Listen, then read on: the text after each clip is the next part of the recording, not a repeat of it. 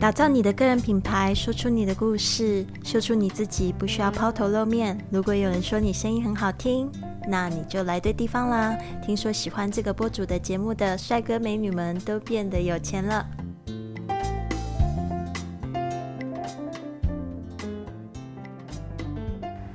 您现在收听的节目是 iPodcast，人人是播主第十二集。Hello，大家好，我是你的主播 Lily。今天呢，我们要来讲到这个新手 Podcaster 的这个十个大的误区。那这边呢，我也要跟大家就是分享我最近发生什么事情呢？我现在人已经到了台中，我刚刚七月二十一号跟七月二十二号已经办完了高雄跟台北的讲座，总共呢见到了三十个对这个 Podcast。的制作呢，非常有兴趣的朋友们，没想到高雄场还来了两个外国人，所以当场呢，我还用这个中英文，就是互换的，就是回答大家的问题，感觉非常的国际化，觉得非常的有意思。那在台北呢，也遇到了一群非常有正能量的、非常有梦想的一群年轻人，所以我非常的开心。那现在我就是到了台中，因为接下来五个礼拜呢，在台中有非常多有关 podcast 的聚会，还有会在在这边开始举办，呃，就是讲座，还有工作坊。那就是稍微跟大家讲一下这个日期好了，八月十三号会在 Monospace 会举办一个就是公开的讲座。呃，打造你的这个品牌赚钱播客。那在八月二十九号的时候，我会在这个 Monospace 举办这个一日的工作坊现场呢，打造你这个赚钱的品牌播客。那八月三十号的话，就是在这个台北。那高雄的话是在九月十三号。哦，大家可以就是在我的这个 iPodcast TW 的这个粉丝专业上面呢，看到这个报名的资讯。那今天呢要讲的这个话题非常的重要，我希望就是现在大家如果想要做这个 podcast 的话呢，就不要犯类似以下的这几个错误。第一个呢，就是认为这个 podcast 一定要有这个完美的设备才可以开始录哦。那我不知道说大家现在在听我这一个就是设备的录音呢，感觉怎么样呢？呃，我现在用的是 iPhone 十一，然后是在这个我现在人是在台中的这个 Crossover 共生公寓，哦，那我住的是一个下铺的一个这样子的空间，然后我的现在面前还有一个电风扇，然后呢，我的室友在这个房间里面在走路，我不知道说大家有没有听到这些声音？其实呢，因为我的主。主角的设定就是在听我播客的设定，我就是希望我的就是听众他不会介意这样子的环境声音哦，因为我是一个在旅行、在环游世界的 podcaster，对吧？所以呢，并不是说你的这个工具一定要非常非常完美才可以就是去录制。我常常都会被问到说，呃，录播客需要什么样的麦克风？我说你的手机就已经很好录了。呃，而且就是在你刚开始还没有赚钱的时候，我都不建议你去投资，就是太多的钱在麦克风上面，因为呢，其实我认为一个就是节目的内容还是比较重要。那就是如果之后呢，真的你开始赚钱了，或者是录的非常有兴趣，你再来去投资，呃，这样的工具会比较适当。所以我不认为一定要好的设备。第二个呢，就是我觉得，就是很多的 podcaster 在这个录这 pod podcast 的时候呢，他们没有收集到反馈，然后或许或许也会感觉到他们的收听率一直很低。那这个也是一个非常大误区，因为你没有收集反馈的话，你就不知道你哪一个部分讲的比较好，哪一集你可以继续的，就是去呃深入的再去聊里面的内容。那一个没有人收听的 podcast，除非你就是一直非常的坚持继续播出，产出呃价值，而且行销在对的地方呢，不然就其实是挺浪费的。所以呢，我认为一开始的时候呢，最好是可以组织一个十到二十人的智囊团，然后帮你收听这个 podcast，给你一个比较好的反馈，让你继续的可以去呃，就是让你的播客呢，这个 podcast 更进步。第三个呢，就是不知道自己的播客要解决什么问题，特别是我们现在看到很多的，就是像是聊天类的。哦，这种 podcast 不能说它不好，就是它的聊天内容可能没有针对一个他想要在解决问题的方式，甚至他连收尾的时候他都不知道要怎么样，就是收尾。那这样子 podcast 就是沦为就是聊天，它可以说是一种纪念吧。我就觉得比较可惜。其实我们每个人都可以用自己的经验跟故事解决一些很多可能我们的这个。呃，一些新生的问题啊，啊，或者是说一些社会的问题啊，或者是说一直你觉得比较想要解决的一些个人的问题啊，这样子的播客呢，会带来很多的价值哦，所以呢，这个。会导致最后你会觉得没有话题聊了，或者是说觉得说这样的闲聊好像也没有人什么人在收听的时候，所以就会觉得蛮可惜，也会坚持不下去。第四个呢，就是有很多的 podcaster，他花的太多时间在剪辑，甚至呢还会加背景音乐，或者是加上很多的特效，这个也是一开始的时候呢不需要做的事情。如果说你真的想要做一个就是声音，就是有特效、有背景音乐的这些播客，我会认为还是花钱请专业的人来做，因为你可能不知道自己在做什么，而且你会花很多时间在上面，而且呢，嗯，其实很多的听众他们都反映。不喜欢听有背景音乐的播客，也不喜欢听一些特效的声音，因为有时候会跟声音自己的那个就是 podcaster 他的独白的声音啊，或访谈的声音可能会非常的突兀，所以他们也会觉得耳朵很不舒服，会感觉很吵。所以呢，这就是新手 podcaster。如果说你没有自己一个专业的经验，你也不懂得这个 sound engineering，就是一个声音的这个工程的话呢，建议不要自己去做这些特效。而且呢，你花太多时间，如果你的一集播客需要五到六个小时才能产出一集三十分钟的播客的话，我觉得这样子的话，你很难会持续的去创作。第五个就是。呃，一个 podcaster 如果他没有坚持去播他的播客的话，他也不配叫 podcaster，因为呢，就是等于说他是兼职的或业余的，他把这个 podcaster，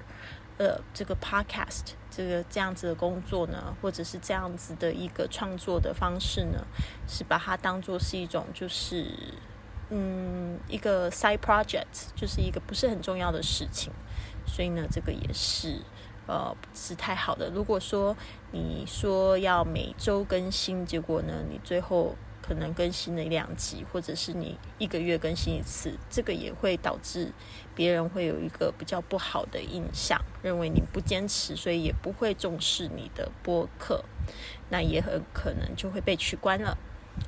好，第六个就是。嗯，就是固定的时间没有固定，就是固定要播出的时间却没有固固定啊。就像我上一个讲的，就是他会沦落到没有坚持。另外一个就是他很难会被推被推荐，因为其实很多的平台他们都有自己的一个试算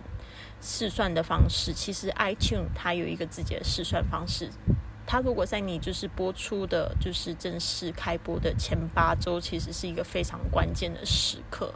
如果你的每一周的更新的频率啊，或者是每个月的频率呢，都非常的正常，然后呢有一个韵律，然后甚至就是在这一段时间呢，你的下载率也比较高的话，你是很容易会被推荐到这个 new and noteworthy。所以呢，这一个部分呢，就是大家也要注意一下。如果你希望可以就是到封面或者是到被推荐的这个推荐页的话呢，你的更新的这个频率呢，一定要固定下来。好的，接下来呢，就是没有要求评价。其实我们在这个所有的播客平台里面，我们会发发现这个 Apple Podcast，呃，跟那个 Spotify 还是最大的两个收听的一个平台。那所以这个部分的话，大家一定要知道说，呃，你们就是这个一个 podcast 上面的评价其实非常重要。那 Apple Podcast 上面，你可以就是去要求你的朋友去给你一些些评价，打打心啊，或者是要求你的听众或粉丝啊，他每次跟你接触的时候，你就可以贴一下你的 i Apple Podcast 的链接，请他去帮你写一个正面的评价。那其实很多人他在选择新的播客收听的时候，他会注重这个评价。好的，那接下来就是一个呃第八点，就是你没有找出自己的盈利模式。那呃这个就讲到很多的。呃，人他在做播客的时候，可能会觉得他是佛心经营，没有赚钱也没有关系。但是呢，其实呃，我在这个中国大陆，呃，常会听到这样子一句话，他说：“一个不赚钱的这个事情呢，它就是一个耍流氓的行为。”我不知道大家有没有听过这样子的话语。其实我觉得，你你如果付出了时间跟投资的心力啊。那你就要去想想你要有什么样子的回报。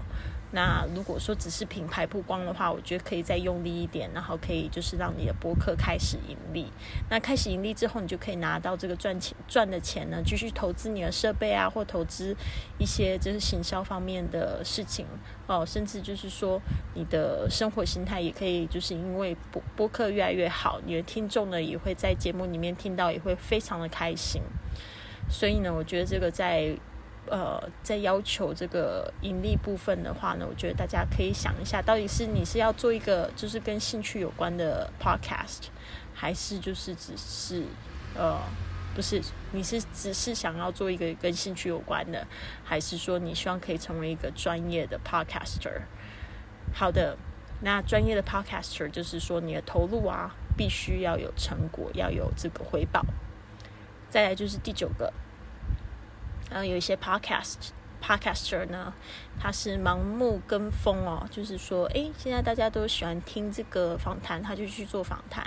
或者是说他就会觉得说要做的就是，呃，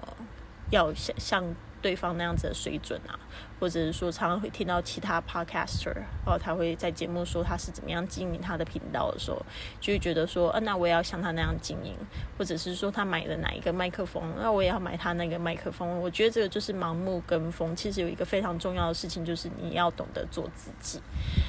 嗯，第十个呢，就是要求完美。这个要求完美呢，也是就是非常大的误区。但一旦你要求完美呢，第一个就是你可能会延误你去发行这个 podcast 的时间，对啊。那其实我觉得这个要成为一个专业的 podcaster，你都要有练习的这个过程。呃，你第一集跟你第一百集的节目呢，可能品质上面会差的非常多。你越慢开始呢，就会越慢去达成你那个目标啊。所以呢，就是不要去追求完美，我们宁可去记录一个就是我们成长的过程。那就是如果你太完美的话，可能你这个播客会永远都播不出来。好的，那就是如果大家呢要就是去勇敢的，或者是去去非常大方的去接受自己的不完美，然后跟我一起制作一个播客的话呢，那我觉得你可以参考一下我的这个一日工作坊，在这个。八月跟九月的一日工作坊，一定要来报名参加喽！好的，那这边呢，我想要回答一个网友问题，就是呢，在就是 iTunes 上面，你会发现，就是我的每一集的 outro，其实我会要求大家给我就是写评论，在这个 Apple Podcast 上面。呃，今天呢，我看到这个非洲面具啊，非洲面具，他在 Apple Podcast 给我这样的一个留言，他也留了一个问题。嗯，他说感谢分享，给了一个五颗星的评价。他说优质节目赞。请问丽丽在设定节目内容的时候，有没有一些需要注意的地方？例如讲到文化差异，还有跟针织相关的，要小心点，还是比较随心所欲的说出自己心里的话就好呢？谢谢。好的，在设定节目内容的时候，有没有需要一些注意的地方？其实这个是在开播的时候就已经要设定好，说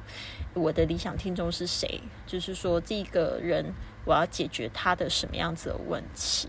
所以呢，就是基本上我的播客呢，我会就是去思考，呃，比如说像我的节目设定的理想听众，他的名字叫 Amy，他今年三十七岁，然后呢，他就是刚开始在学英语。他也非常的喜欢旅行，想要知道怎么样可以一边旅行一边赚钱。所以我每次在设计节目的时候，我就会想说，Amy 会不会喜欢听这样子的节目内容？所以呢，这就是需要注意的地方。甚至就是说，当你在觉得比较彷徨、比较迷失、不知道你的节目要播什么的时候，你就想一想，Amy 她要听什么。好的，接下来就是非洲面具，他这边讲到文化差异跟政治相关的，要不要小心点，还是随心说出自己的心里话就好？这边呢，我还是会比较建议，就是做自己，好自在，想要说什么的时候就说什么，但是要取得一些平衡点，因为有时候我会发现。就是说，当我说出心里的话的时候，我的听众其实有时候有些人他会不小心被我受伤。我这边举两个例子好了，其中有一个例子就是我这个听众，呃，就是有一次我就是讲到说，大家很喜欢问我这个翻译的问题，然后其实我。就是翻译的问题，我看的非常的烦。就是我希望大家呢，就是翻译的话，可以直接就是去，就是 Google 啊，或者是百度上面翻译就可以，不要来问我，因为我会觉得有一点就是是浪费我的时间。就有一个听众，他就真的很听到了，然后他觉得有一点受伤。他就写信告诉我说：“嗯丽丽请你不要这样子讲好吗？就是你讲这样子的话，其实让我觉得有一点受伤。就是我会觉得说，其实我是问你，就是因为觉得你比较专业，哦，你会有比较好的回答。那我就觉得说，嗯，好像真的。”也不能就是讲的太那个 太严厉，但是我当下就是比较直接，因为我会觉得说这个是我的节目，我还是希望大家可以理解，就是说为什么我不会去回答你们翻译的问题，是因为我真的觉得我很不喜欢收到翻译的问题，而且对我来讲就是浪费我的时间。可是当我这样子讲的时候，的确会有人蛮伤心，所以我就是在那一个评价上面呢，我又就是去回复他，就是说希望就是说有一个就是。可以互相沟通、交流的机会。当我这样讲的时候，我不是要故意去刺伤你，而是我是希望说说大家可以彼此就是理解一下，然后也互相包容吧。然后其实我觉得在这个过程中，我觉得也可以是学习包容的一个机会。然后就是说，嗯，我有没有包容我这样子的听众？就是说，也可以就是可以了解到说，哦，原来他们真的就是想要图个方便，或者是真的认为我比较。专业啊，其实我打打哈哈也就算了，我不要那么在意这样子。好的，再来第二个状况就是有一次，因为我的这个播客我做的比较早，我是在六年前的时候做，那个时候我。呃，托管的这个平台就是喜马拉雅。那大家知道喜马拉雅是中国大陆的这一个平台。那我知道，我不知道大家有没有在这个中国大陆工作过。那其实在中国大陆工作的时候呢，他们真的都会认为台湾就是他们的一部分，然后都会讲说什么要什么祖国之类的东西这样子。然后其实因为我在那边工作太久，然后呢，渐渐的我就有一点。比较不想要去触碰那个政治那个部分，因为讲起来就是很容易会被会被吐槽，或者是会有机会会吵架这样子。然后我就是很不喜欢碰这样子的事情，所以我都会尽量去避免。但是有一次呢，我在节目就是在聊天的时候，我就讲到说，呃，这个我讲话可能会有一点点台湾国语。那这样子的话，其实，在台湾人的这个耳朵里面听起来是没有问题。台湾国语讲的就是有台湾腔的这个这个中文，对吧？那国语就是中文的意思。可是我在大陆的听众，他们一听到这样子的话，哦，竟然我那一集节目就被拉下来，就是因为他认为我在我在倡导这个台湾独立的这个事情，哦，那当然这个。跟我的政治这个偏见有没有？这个我不想要去谈，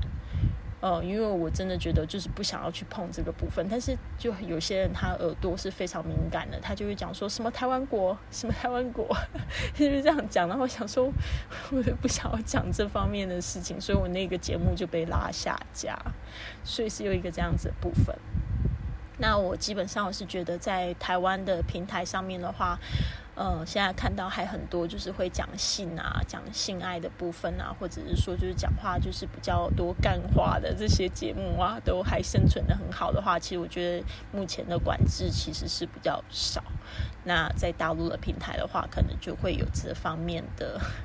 就是困扰吧，我是这样觉得。但是我还是会鼓励说，大家尽量做自己。那每一个就是你的节目啊，就是基本上你的那个录音档的这个存档，就是保留好。那如果万一你被下架，是因为就是里面有用了一些不正当的词眼，但是你的节目在制作的时候其实是非常辛苦的，对吧？